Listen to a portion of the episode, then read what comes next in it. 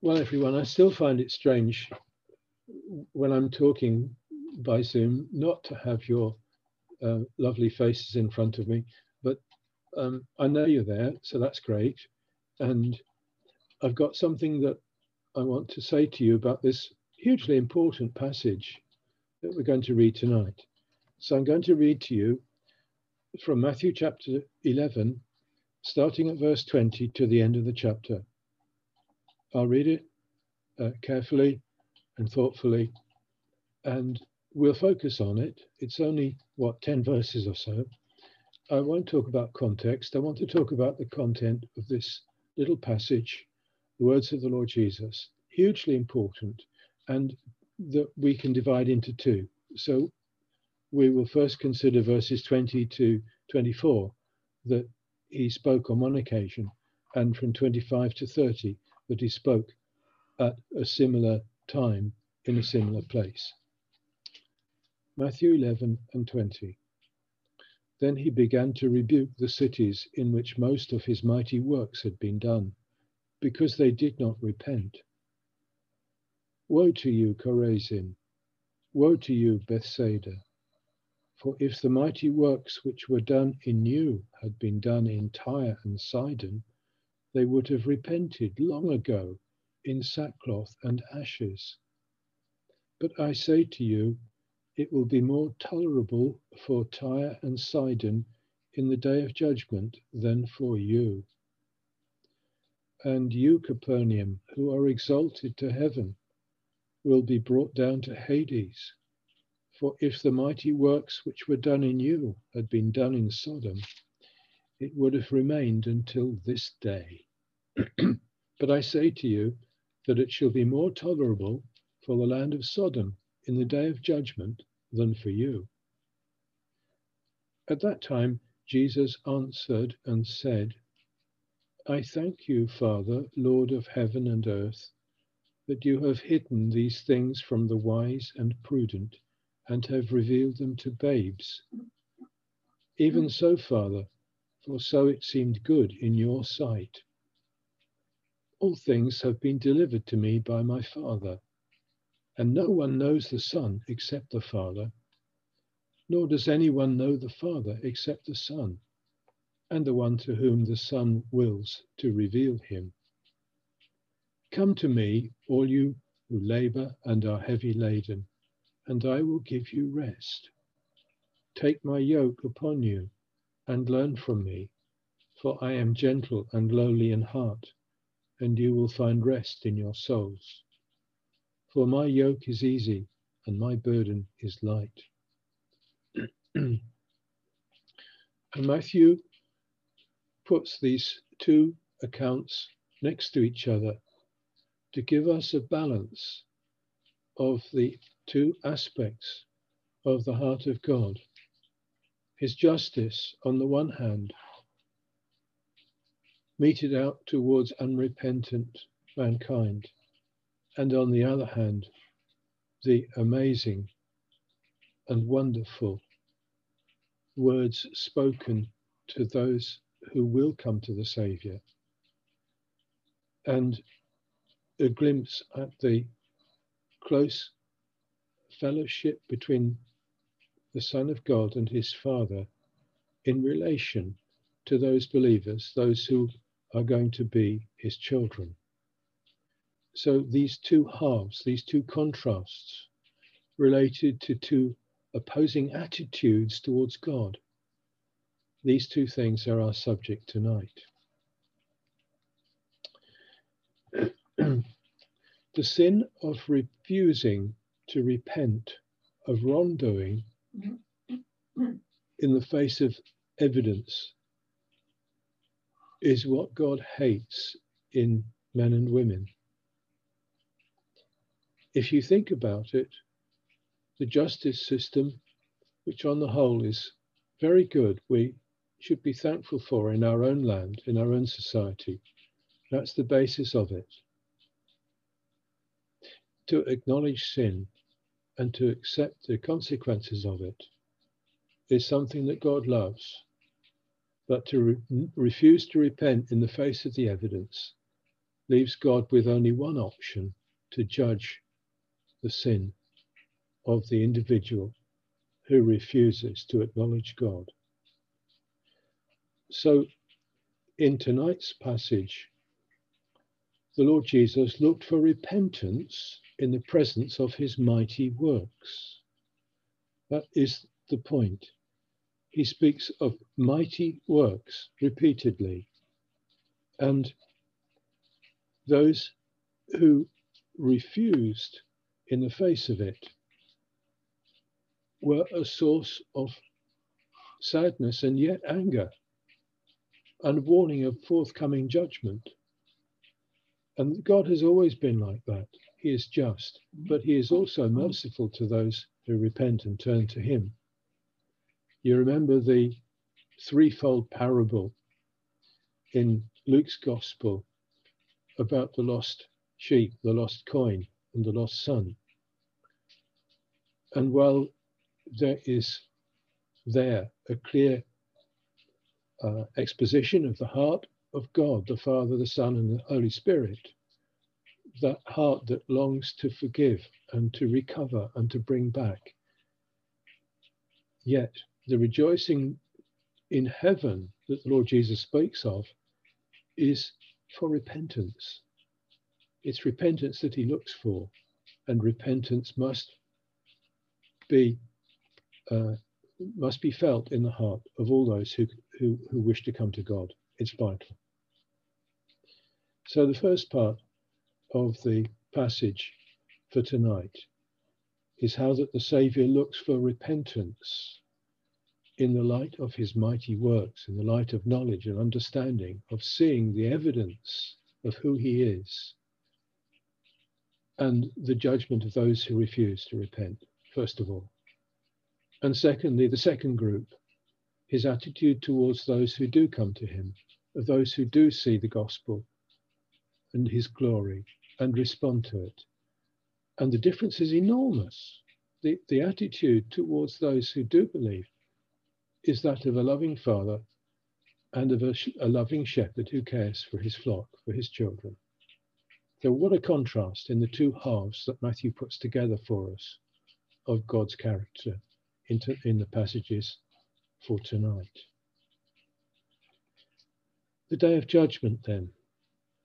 The Lord Jesus speaks here of that day, the day of judgment in verse 22, and what is tolerable and what is less tolerable or more tolerable in that day of judgment. So there is undoubtedly punishment in mind, in, in the mind of God for sin, just judgment upon man who refuses to repent, refuses to come back to God. And we'll look into that in greater depth as we go through the passage. Regarding that day of judgment of which the Lord Jesus was speaking, we find the subject is raised again by the apostles. We can learn in greater depth about this day. Clearly, it will happen at the end of human history on this earth.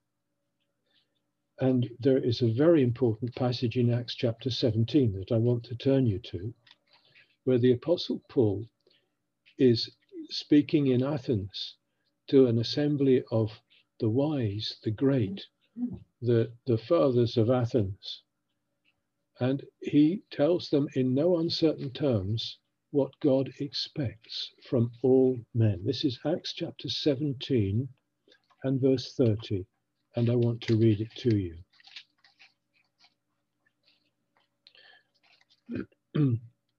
Acts 17, we're breaking into Paul's speech at verse 30.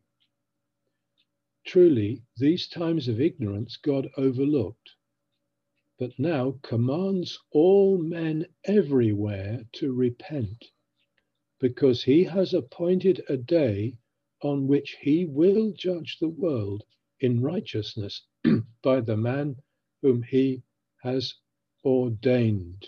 And I'll stop there because that is the central thought I want to pass across from Paul's sermon. He has got that point very clearly in his mind that his Savior taught him God commands all men everywhere to repent because there's coming a judgment on those who refuse to repent. In the Revelation, John, the aged seer, receives a series of visions from the Lord Jesus himself.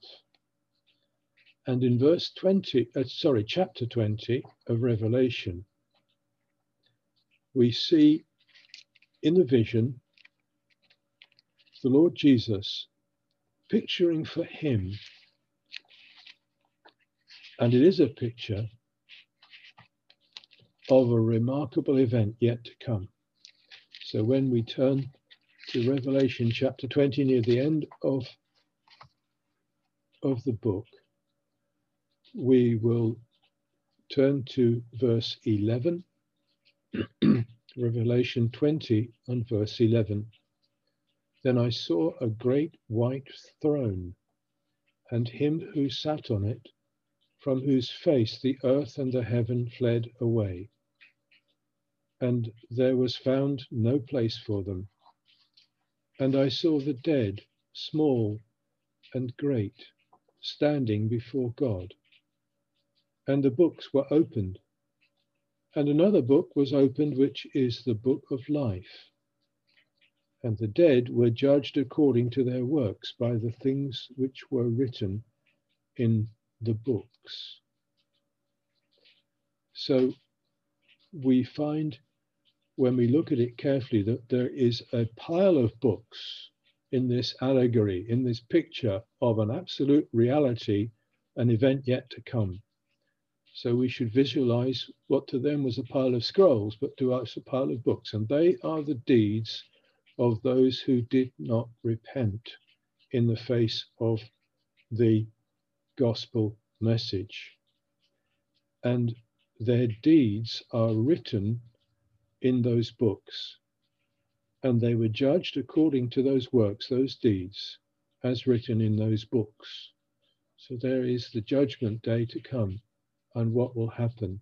It's individual, you see, it is not a, a, a lost earth in total as a bundle of humanity. It is individual human beings made in the image of God and yet have turned from God and refused to repent of their sinfulness.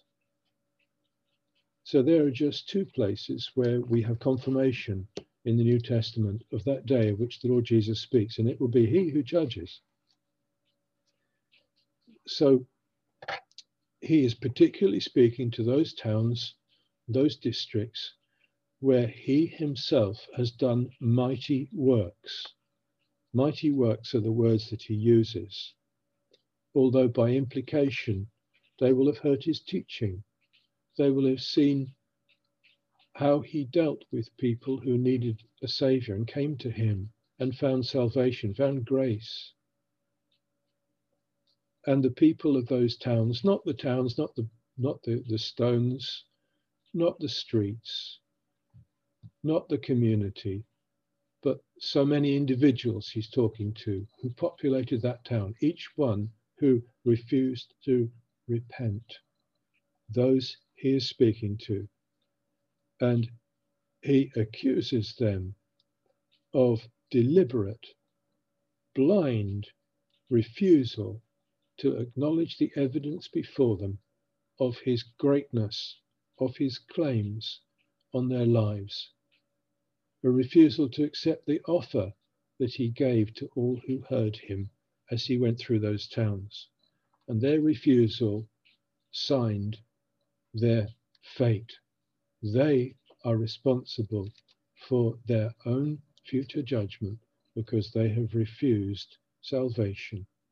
They have refused to repent. And I'm laboring this for reasons which I think are important. because what the Lord Jesus is teaching here is that greater responsibility lies with those who understand, who have experienced the gospel message and yet reject it. So greater responsibility goes with greater knowledge. It's a universal principle. As the Apostle Paul said in Athens a few years later, God now calls all men to repent everywhere, every human being. There's only one God. So this helps us to understand, and I think there's more that we can go into, to understand how God deals with men, mankind. I think we need to know more of this in order that we preach the gospel accurately, truthfully, and yet with grace.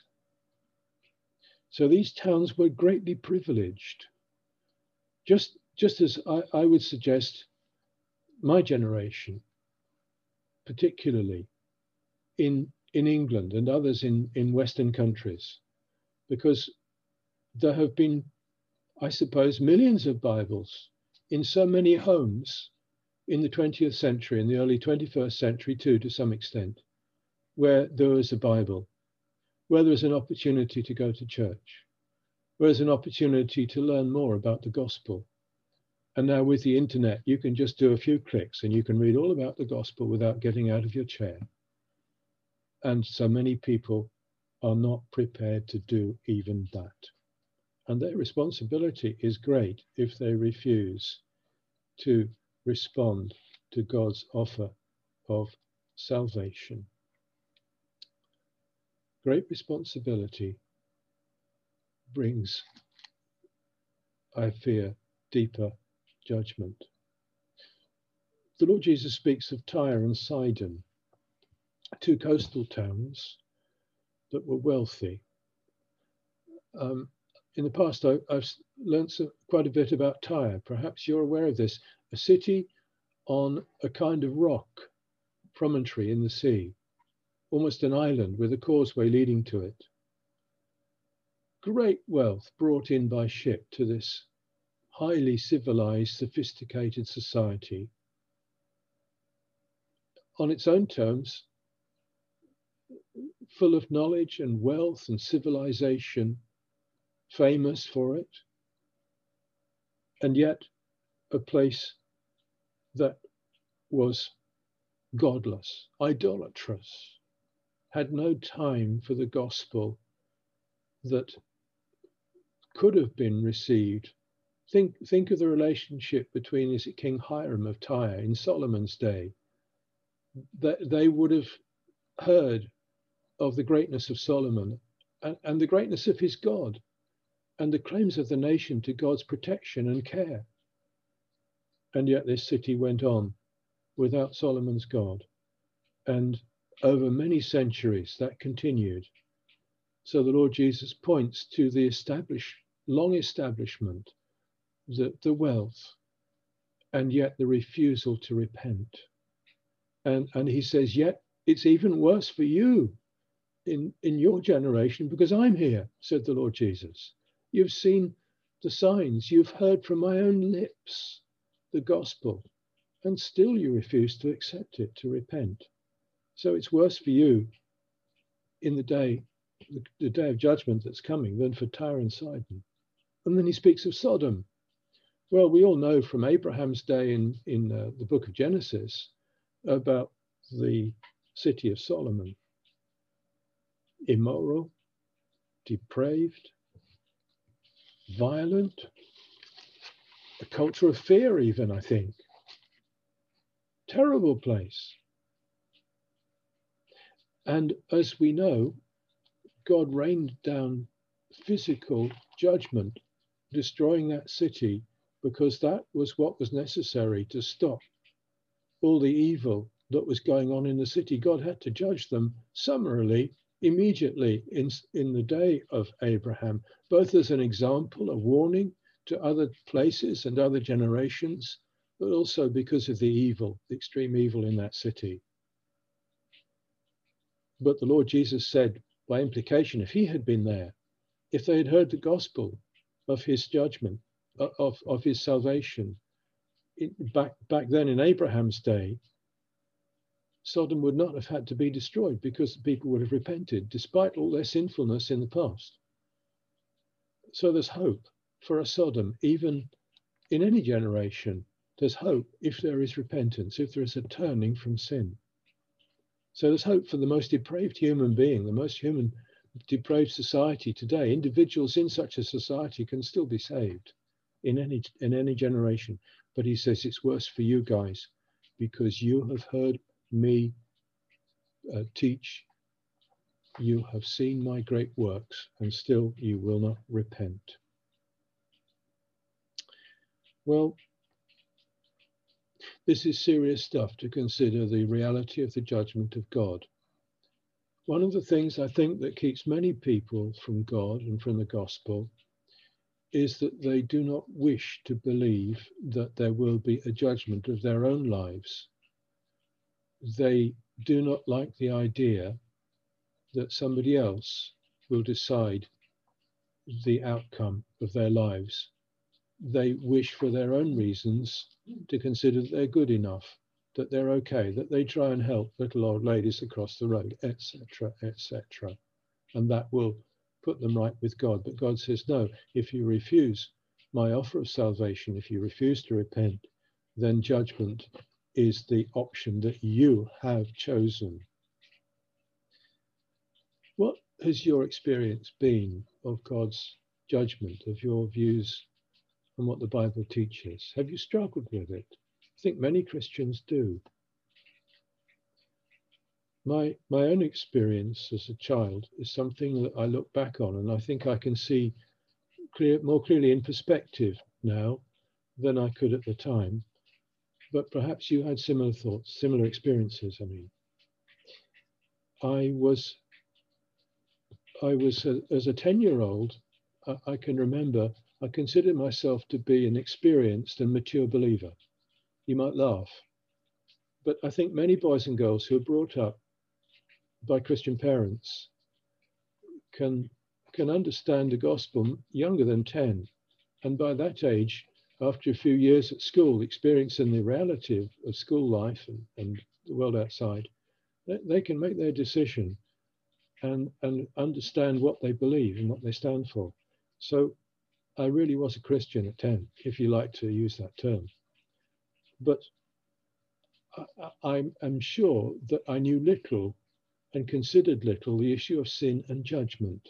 I believed that the Lord Jesus had saved me by his death on the cross and, and that I did need my sin forgiven. But I had very little concept of the evil of sin, of how much damage it does to the human heart, particularly over a long lifetime and my my faith was was based not so much on sin as on the grace and the love of God and the fact that he'd saved me by his death on the cross. And yet, as I think about this, as a 10 year old, when I went to school, my music master should have warned me about some things just by his demeanor and who he was. He was Jewish he had been through a concentration camp just five years before, I presume. No, a bit more than that, 15 years before. And here was a man who was, was, was withdrawn, gaunt, a, a man who was, I suspect, depressive, remote. Do you know, we call him Spook. Poor man. That was the kind of impression we, we got of him. What he must have been through at that concentration camp, I don't know. But they called him Spook and they teased him. And he was a man who clearly had suffered greatly. One of millions of his people, of God's earthly people, the apple of his eye. And I, I didn't realize the enormity of the evil that had gone on just before I was born. So, tragedy and suffering and of course, there is the issue of all those people in Germany who followed Hitler and who in, in, enlarged and increased the suffering of people, not just Jews. Germany was uh, land of the Reformation, land of, of Christianity. And yet, look at the evil that they had allowed to happen, uh, even in the lifetime of some of the oldest people alive today. And, and there's more. Of course, it still goes on in other parts of the world. Such deep evil, such refusal to acknowledge the Christian gospel. It's still happening 2,000 years later. And how is God going to deal with such people? And, and, he, and Jesus will judge individually the sins of the 20th and 21st century. And I think we have to say we, we must be content to leave that issue with God. He will decide what is just, what is right. Our job is to comfort those who have suffered, those who are suffering, to bring hope through the gospel. Yes, warning, certainly, for those who refuse to acknowledge it. But the Lord brings a gospel of God's grace and God's hope. And that, I think, is the message, the center of the message, the cross and the work the Lord Jesus did, but how much he had to suffer because of the sinfulness, the exceeding sinfulness of sin.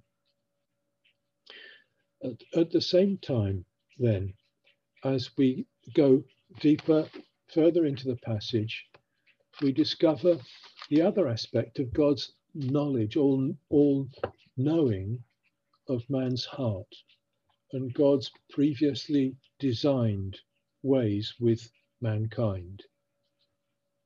Who is going to be saved and in what circumstances? So, the Lord Jesus in, in verse 25, we're privileged to hear his prayer to the Father, much like John chapter 17, his high priestly prayer before he went to the cross. Very similar, isn't it, in some ways?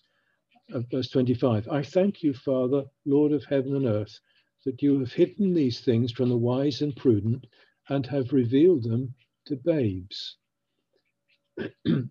so there, there is, in the first instance, an action of God who chooses who he reveals the truth to. God makes the first move. God is the instigator of salvation. Some people find that difficult, don't they? They think, well, why is God arbitrary? Why does he choose one person and not another? Why does he consign some to eternal lostness and, and others to salvation? Why, why should he be so arbitrary? Well, as I say, God is just, and he must be left, of course, he must, with the final decision in such matters. Now, when we read Second Corinthians in chapter 4 and verse 4, uh, and you, I suspect, will know it like, as well as I do, the God of this world has blinded the eyes of those who will not believe. And it's in the context of the light of the gospel that the Apostle Paul says that. The God of this world, that's Satan, underlying all the the um, the glitter, all the tinsel of the the blinding false light of the world society, and it's blinded people to the gospel. So Satan is there doing it, but in the background we find the deeper knowledge of God, and he hides those who have worldly wisdom. He hides the truth from them of the wonderful gospel of the Lord Jesus. And the Lord Jesus says, Well, that's that's up to you, Father. You have decided. But look at the, the wonderful appreciation he has. I thank you, Father, Lord of heaven. Verse 26 Even so, Father, for so it seemed good in your sight. And then he speaks about the relationship between Father and Son and how that the truth is revealed to those that have been chosen, those to whom the Son uh, wills to reveal him. So it's their choice. And, and how different this is to the stern warning he's given to those who will not repent. Now he praises and thanks God. It's, it's, it's a, a, a wonderful thing he's saying here for all those believers, you and me. He's thankful for them and to all things delivered to me by my Father. So the the the, the Son has been given a love gift. He's been given you and me by the Father. And what we are, what we're yet to become, is God's gift to the Son, and He exalts in it. And we can share in that, and we ought to. And we must leave the judgment of sinful mankind in God's hands, not in our own. I'm content to leave that with Him. And I think that the, the, the, um, the detail is with God. Indeed, you might say there are millions who never heard the gospel. What will God do with them? Well, God is just. Not all that long ago, I had a very significant meeting with a missionary from Nepal. Um, very briefly, in a long conversation we had about folk who are in the depths of an idolatrous society and, and who have never in their lifetime heard the gospel of course, until missionaries come and preach the gospel. And, and he said, It is those who hear the gospel and reject it, they are the ones who are lost. And he made that point as a believer with great conviction. And there, I think, is must lie the emphasis. Those who hear the gospel and reject it, they're the ones who are lost with a capital L. And they are the ones who we must be concerned for and pray for and witness to by our lives, by our prayers, and by our words. Now, the last part of tonight's passage, where the Lord Jesus gives the call Come to me, all who labor and are heavy laden, verse 28. I think that's so beautiful. Um, I, I just want to think about the blog with you for a moment, the Lancaster Hall website blog. Um, Lloyd has left some thoughts based on this little passage, these words, uh, for me two or three days ago, and I guess for you as well. And, and we, um, all of us perhaps ought to be using the blog more.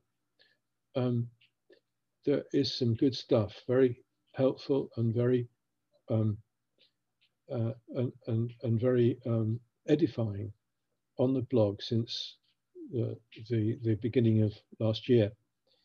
And uh, we should read it more.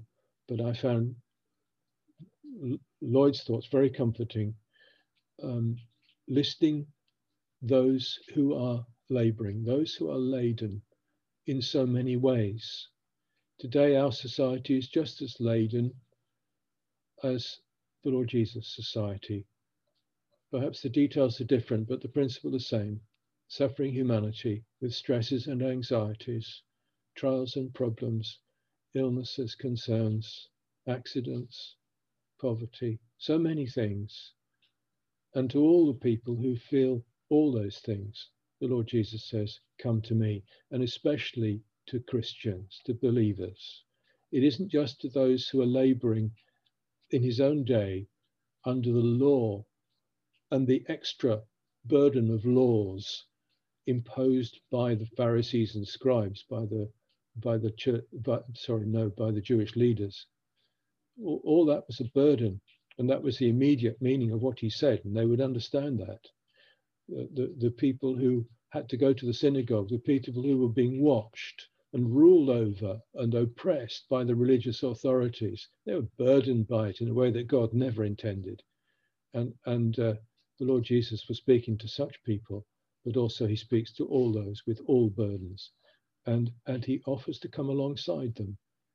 He, he offers, if, if you think about the yoke, the, the picture, the allegory that he's using, the kind of parable, is referring to, to oxen working together in the field, and there is a long wooden shaft, and at the end of the shaft on their shoulders is a crosspiece that links the two of them, a single piece of wood, I suppose, shaped on round their shoulders, so that the two of them are sharing a burden and walking in step, pulling in harmony equally so that the burden of the plow or the wagon is halved.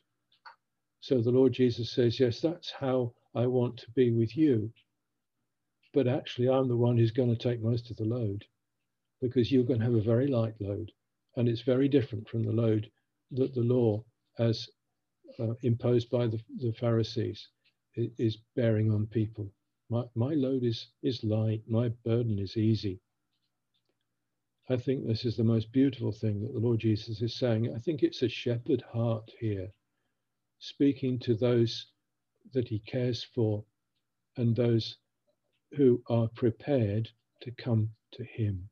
What a contrast with the way we started out with our passage tonight. Well, we, we don't have the mighty works that the Lord Jesus had. We don't have the presence bodily of the Lord Jesus in Bury that they had in Bethsaida. What we do have is the Bible. We have the Holy Spirit living within us. We have the Lord Jesus beside us in spirit. We have heaven ahead of us. And we have this powerful message and we can call as the Lord Jesus called on that day. And we can open doors. And so to speak, we can usher people in. And we need to think, as I've been using this word allegory, which I think is, is a valuable one because the Lord Jesus used allegories all the time. Basically, it's picture language to explain a deeper meaning, a deeper truth. And, and we can think in picture language uh, as we learn from the Lord Jesus. Opening doors, we understand what that means, don't we? And you might go straight to the doors of Lancaster Hall and say, well, we can't open the doors to the people. I'm not talking about the doors of Lancaster Hall primarily. I'm not talking even necessarily about the space within the doors. This is all about human contact. And as things become easier in God's will later in the year, people are going to come out of hiding, allegorically, in picture form. They're going to come out of hiding. And as we're being warned, they will be damaged in lots of different ways, principally perhaps by lockdown, but also by the direct impact of, of the pandemic. There will be a lot of, a lot of hurt, a, a lot of pain. And we have the answer to the needs of people in the Lord Jesus in the gospel. So we need to be close to him in order that we can see where he points, where he leads, where he's with us. We don't yet know the detail, do we? But it may well be that particularly the younger generation will have many, many opportunities in 12 months' time that they don't have, that they didn't have before the pandemic. More people perhaps will be open and acknowledge the need that they have, not just for help at a physical level, but spiritually. And maybe there'll be folk responding to the Saviour through the witness of the believers at Lancaster Hall. So, some thoughts from that um, wonderful passage in the Word of God about two very distinct groups of people those who refuse to repent and those who respond to the call that God the Father has already selected and already given to his Son in love for his pleasure throughout eternity.